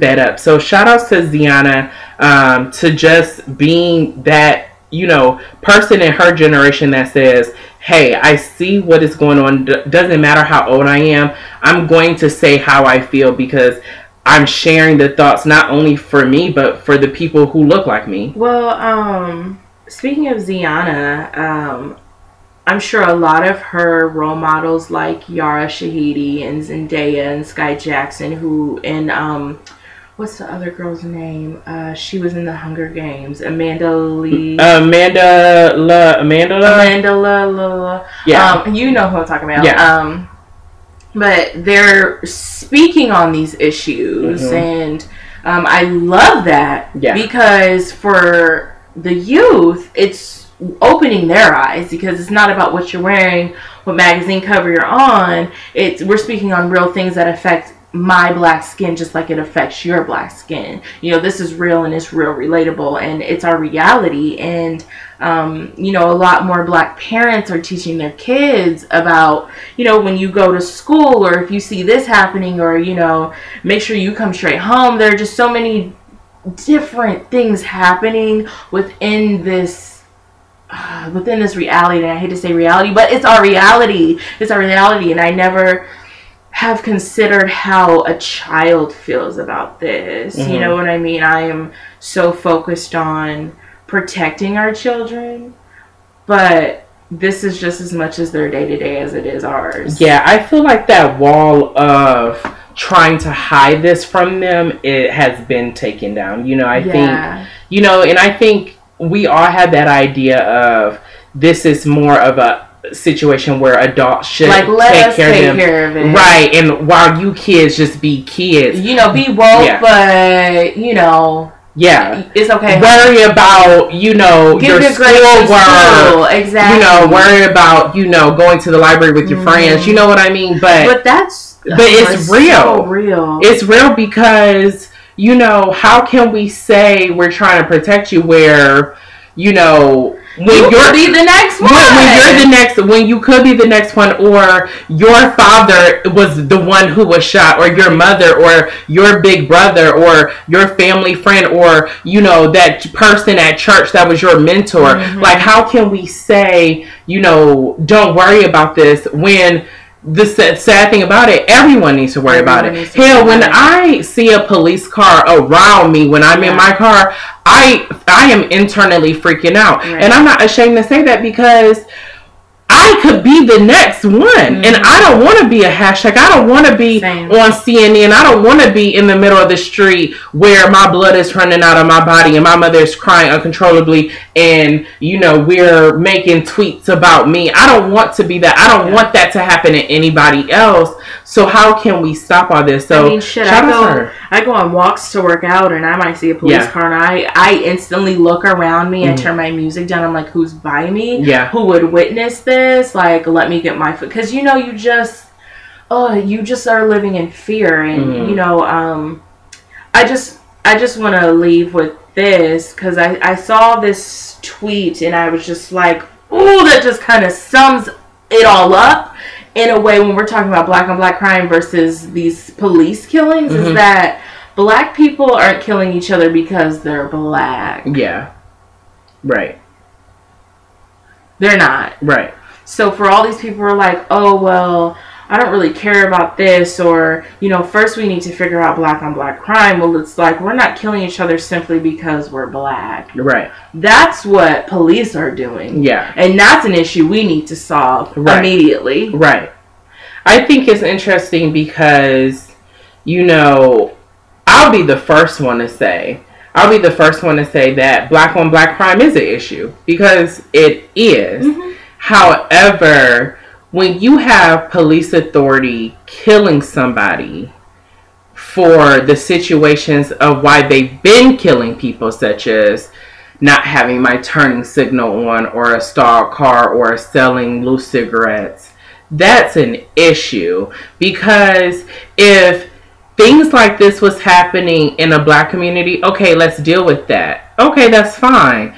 But when you have someone who went to school for this, who went to training to be a community servant, to be a protector of the community, and now you went from protecting to being the threat because this you know it's sad to say that like a black person killing a black person is but none but none of these people went to school to be a police officer to uphold the law y'all went to uphold the law and you're not doing that so until we get that situation together i think you know every like it's hard because I get it. Like I get it. Like it's hard to say that you know we can't care about black on black community, black on black crime because if someone shoots you, you're dead. I get that. But on the other hand, police shouldn't be doing this. And I struggle with that all the time because we see so many conversations. I've been in conversations where it's like, okay, so what do we put our energy towards? And it's like I think it's such a convoluted situation because people are saying, "Well, take away from gun, take away the guns," and I'm like, the guns ain't necessarily the issue. Yes, I'm not here for gun violence, but then again, if we didn't have guns, they'll find another way to kill us. So it's just kind of like we need to end this idea of racism. We need to end this idea of hate crimes because no one should be killing each other. I just, you know, I that that could be a whole another two hour conversation but i just wanted to end with this that you know not only do we have to deal with people killing us no matter if you're black on black crime or a police brutality person killing or if you're a racist person killing a black person we also have to deal with systematic racism every single day. So that means if I go into the store, perfect example, I was in a supermarket the other day and I was using a checkout line and there was white people all around me and the worker did not check uh, them out for anything. They didn't ask them if they needed help or any assistance. But as soon as they saw me, they ran over to me, looked at everything in my car and was like, "Do you need anything? Do you need any help?" And when I said no, I'm fine, as I'm purchasing all, everything that's in my cart, make you know using my credit card to buy everything that I need, they're trying to make small talk with me until I'm done. And I'm like, this is racism. This is Yeah. it, this is a version of racism. It's just is it isn't just you you shooting me. It isn't just you incarcerating me. It's the day to day of I'm deemed as untr- untrustworthy because you see the color of my skin. Because if you were doing this for you know for me, why weren't you doing this for everybody else who was buying things? Right. The difference was I was the only black person that was in that square of buying things. So I think that's something that we need to remember as well is that not only do we need to combat people who might shoot you and kill you, we need to combat the situation where every single day being black is deemed as criminal in general. So yeah, that's all I have to say. Well, what tea do you got for us this week? Um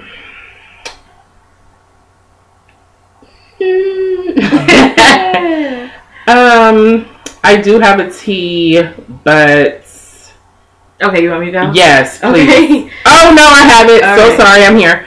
So it's all about because like I love to like have clean clothes like everyone else, but don't you hate? I'm sorry, this is I know this is so off topic, but don't you hate when like you wash clothes and you're like, oh, I'm gonna wear this sweater, this jacket," but then there's a stain that just doesn't come out. Mm. Well, I found a way to get these things out for the kids. Okay. So uh, I'm going to post this on uh, Tanner Denise. And I am so sorry, guys. Um, it just went away again. Raina, just go. You guys, it's such a beautiful day. Like the sun is shining, the sky is blue. Um, I saw this tweet. Someone said, uh, "Walk as if the trees in the wind are celebrating you," Mhm. and you know that just it just made my soul pop. Okay, so I have it again, guys. Okay. I'm prepared.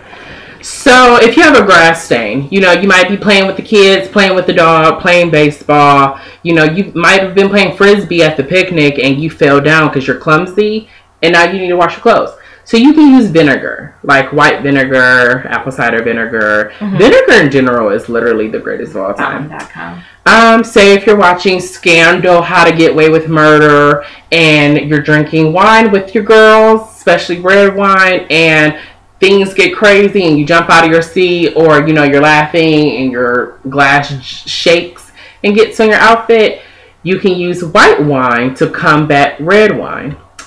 Um, say if you're cooking fried chicken and that grease on you, grease gets on you, use soda. Um, say if you cut yourself, use hydrogen peroxide for the blood, white chalk for oil. Um, if you get coffee stains, Raina, um, you can use baking soda because you're a coffee drinker. You might get coffee on you. Okay. Um, deodorant stains. Um, use you can use denim. Um, like I guess denim material to get it out, which I think is interesting. If you have sweat stains, say if you've been pumping that iron, you can use lemon juice. If you have lipstick on and that gets on your collar or something, where you know if you're a cheater and you need to get that collar uh, that stain off before you go back to the missus, Mm-mm. you can use baby wipes. Um, it to get ink out, use milk, which I think is very interesting. And then if you have makeup on, you can use shaving cream. So Okay. Those are fun. those are fun little ditty ditties to get your life together. Right, because sometimes shout don't always do it. Shout don't always do it, okay? Mhm. It don't shout it out always. Okay, I'm gonna try that. Okay, so what's your tea? So, you guys, I love fall. So, um, I'm so excited to pumpkin decorate this year. Mm, Uh, I you're that girl. I am that girl. I haven't done it since college. Um, my sorority actually held a like fall festivities um, event during their week, and it was all like pumpkin decorating and face decorating. It was so much fun, and so that I don't know that was like three or four years ago. So um, you know, I was telling my mom, well, let's decorate a little bit with some pumpkins, a little fun stuff for the house. There are a lot of kids on the street, and you know, I, I just love the shit. So I found different ways to decorate pumpkins, not just getting the stencil and taking the knife and cutting out the triangle for the eyes and the mouth, but um, I found different methods for pumpkin decorating. So you can take a drill and you can drill holes in a pattern in the pumpkin and set a tea light in it and it you know reflects this design that you created.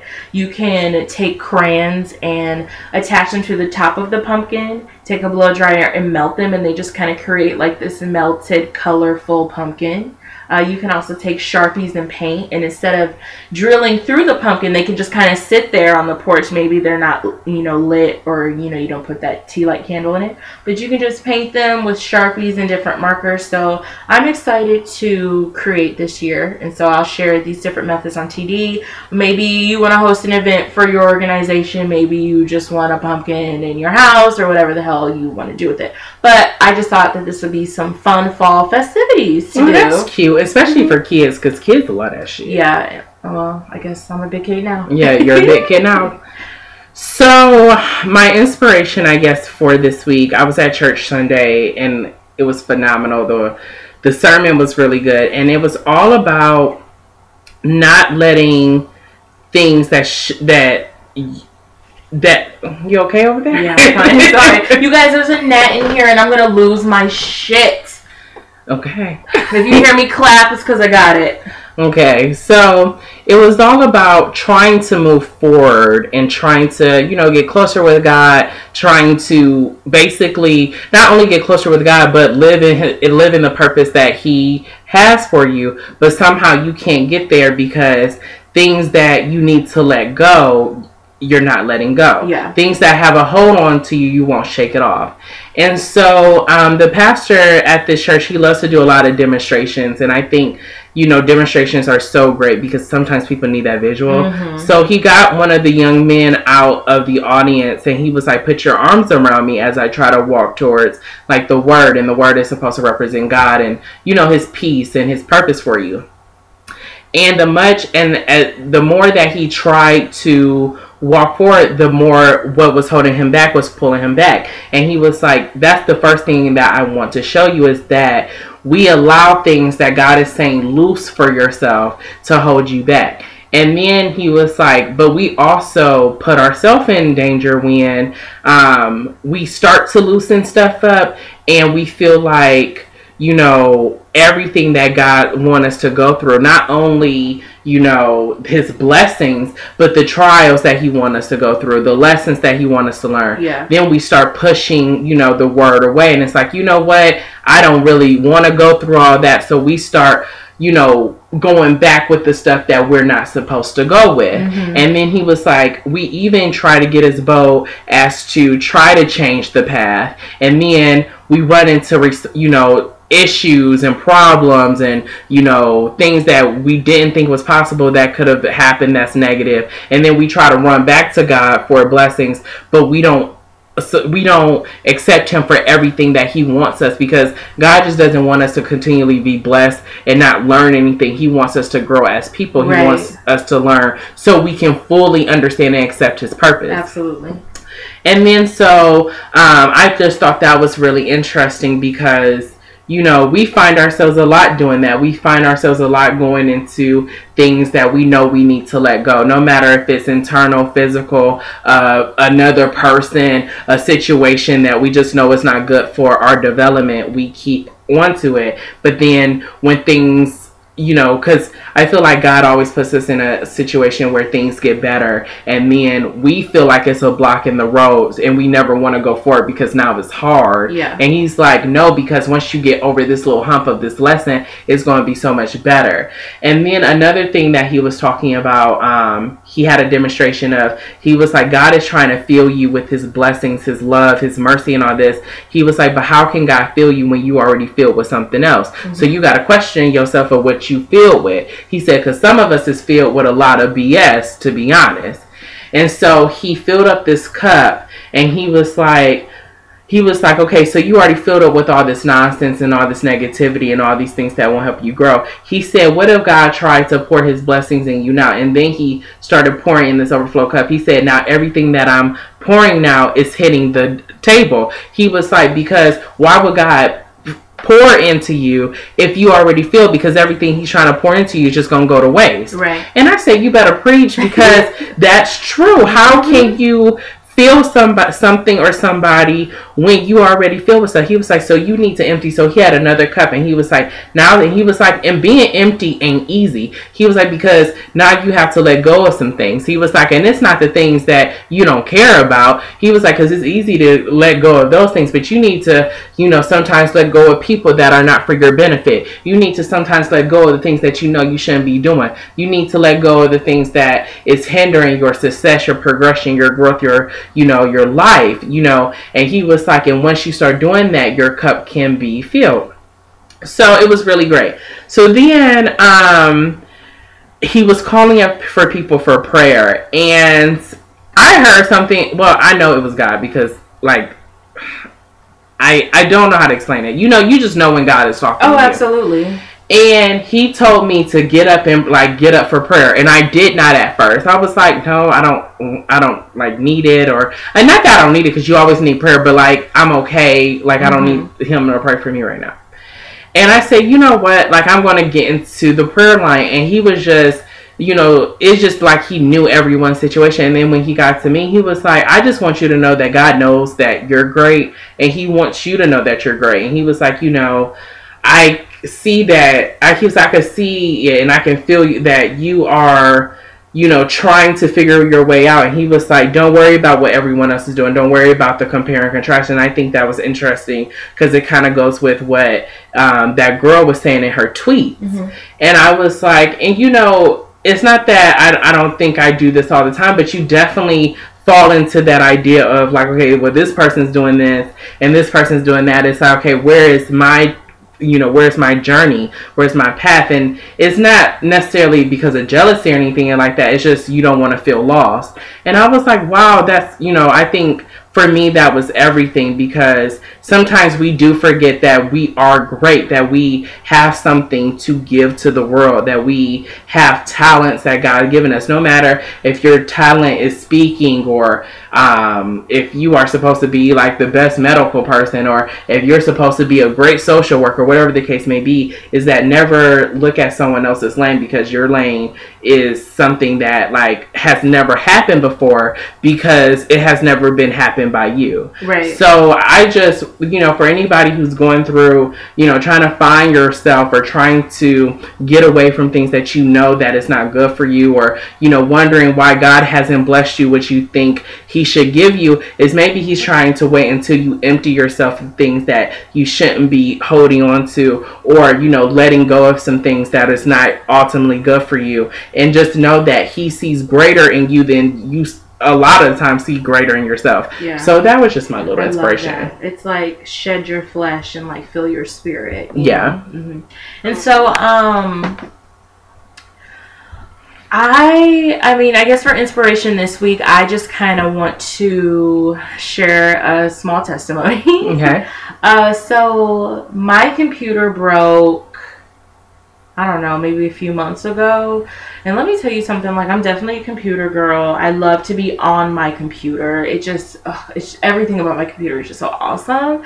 And I really don't love to be doing things on my phone like sending an email or checking an app like, you know, things for me are just a little bit easier on the on the computer. I love the layout, whatever. So, um I was researching and it was gl- my screen was glitching and my computer was beeping and it wouldn't stay on and it just wasn't working and I have a MacBook and though like my computer costs one thousand five hundred and something dollars and I just don't have that. So I was down in the dumps, you know, I was upset about it and I just put it off. I just kind of let it be and I'm like one day I'll fix it or when I have the money for this part or when I can pay Apple Care to diagnose the problem, whatever the case may be. So I had a dream that my computer worked. I tried it and it worked. That was my dream. I opened it up and it worked. And so I said, okay, let me play with it. Let me try it. Let me see what's going on. So I turned it on and it wasn't working. And, you know, I had my mom helping me try to look up stuff and research and figure out. And so finally I'm like, okay, I found a solution. So I'm trying to unscrew the screws on my laptop and I can't get them out because we don't have a tiny ass flathead to get the screws out. So now I'm jiggy rigging shit and I finally get it open. And then I'm taking the part out like the internet said, but it still wasn't working for my computer. So I'm frustrated at this point. I think we're on hour three by now of me trying to figure this out. And I'm just like, oh, fuck it. But I'm like, no, keep going. Like, I need my computer to work. So I get back on the internet and, you know, I search different things with different words and see what happens. And finally, I found the solution. I had to delete everything off my computer um, and, you know, start it over from scratch and re download. Sorry, guys, and re download Windows and uh, not Windows, re download um, Microsoft is that what it's called? Microsoft Word, Excel, PowerPoint. Sure. Okay, I had to re-download all that stuff, but um, you know, it finally worked like my dream said. So all I have to say is follow your dreams, and you know, in my dream, nothing told me how it would work or how long it would take to get it to work, but I finally got it to work through commitment and persistence. And I know for me, I want to do things or I may start something but I may not finish it because it might get hard or because, you know, I, I just get lazy with it. but I think God is teaching me that I need to be more persistent and committed to things if I really want them to work out for me. If i really want them to be a part of my life or if i really want to learn from them. You know i this whole year i feel like i've been trying to learn obedience. And so um, this happened right before the weekend i got my computer fixed. And then like i said i've been feeling all of this great energy and i've been feeling you know i mapped out some stuff for 2017 and i've been um, consistent with you know learning more about god and making sure you know i've been block scheduling my days and making sure i'm getting the things done that i want to get done that i feel like i need to get done. So just you know figure it out. And i had to empty everything off my computer so maybe i had to rid of some stuff you know like you were saying. So that's all i have to say is just you know if you really want something to work out for you work hard through it through the frustration have patience and um, you know follow your dreams and accomplish them and exceed your own goals. And do something every day to fill the gap between your daily reality and where you want to be. Yeah, I think that's interesting because, you know, we all throughout the year we talked about obedience, patience, persistence. And the pastor was saying like and he loves to bring up the story but it's so prevalent. He was like, you know, just think about the woman with the issue of blood. Like everyone was saying like this can't be done, this can't be done and she fought her way just to touch the hem okay. of his garment and she was like because if i can just touch the hem of your garment i know you'll be okay mm-hmm. and i mm-hmm. think god is just you know and that story alone just wraps up everything you know we talk about how um you know how obedient are you? How desperate are you? Right. How all these things? And she was desperate to get that help, and you were desperate to get your computer to work for X Y Z reason. So I think you know, Emery, and now like as I go on, I'm like, God, if I can just touch the hem of your garment, mm-hmm. if I can just get here, if I can just you know find a way to get from this issue, I can get to the next step, and I think that's so important, and just finding yourself period and to get through this craziness of the world because you can't automatically I mean that that's not the word. You can't um well I guess you can't automatically in general like stop what's happening around you, but you can I guess I guess you can decide how you're going to handle the situation. I yeah. guess what I'm trying to say. Or stop getting yeah. your own way. Right. Or, or or stop getting your own way. So I just thought that was awesome to, you know, really just hear all these different things because I think we get in our own way and we I think we you know try to figure out everything on our like by ourselves and we forget that you know people are going through and we forget to talk about it we forget to pray about it we forget to really you know look at ourselves and say this is what i'm going through. Yeah. but if i can just get over this hump i know it's going to be better. So yeah. Well that's our show. That's um, our show. I hope you guys uh you know i've really been thinking about these last three months of mm-hmm. the year and how um, I want to u- utilize them to propel my 2017. Yeah. And so I really just, you know, think that everyone should really focus on themselves for these last few months. Absolutely. making and, and figuring out who you are and who you want to be and really each day living in that truth mm-hmm. because I feel like when you do, you only make yourself better. You know, you can serve your purpose and you can do what God's asking you to do, but you can also be of service to other people and yeah. then to yourselves ultimately. You know yeah. what I mean? So I just, you know, I leave you guys with just be great and you know really utilize each and every single day to do the things that you love and you know be unapologetically you yeah living your purpose living your truth love and be loved this has been Tanner Denise. Follow us on underscore Tanner Denise. Um, if you have any topic or social minute or pack person or anything that you want us to talk about or you want to share with us in general, please DM us at underscore Tanner Denise. We would love to hear what you guys have to say. And we love your feedback. And we love your feedback. So, you know, if you love an episode, please share it with us. We appreciate you all for listening. And share with your friends. Mm-hmm. And follow us on SoundCloud and iTunes um, because then you'll never miss a beat. You'll never miss an episode. Well, I'm Mar. I'm Ray Roger That. And this is Tanner Denise.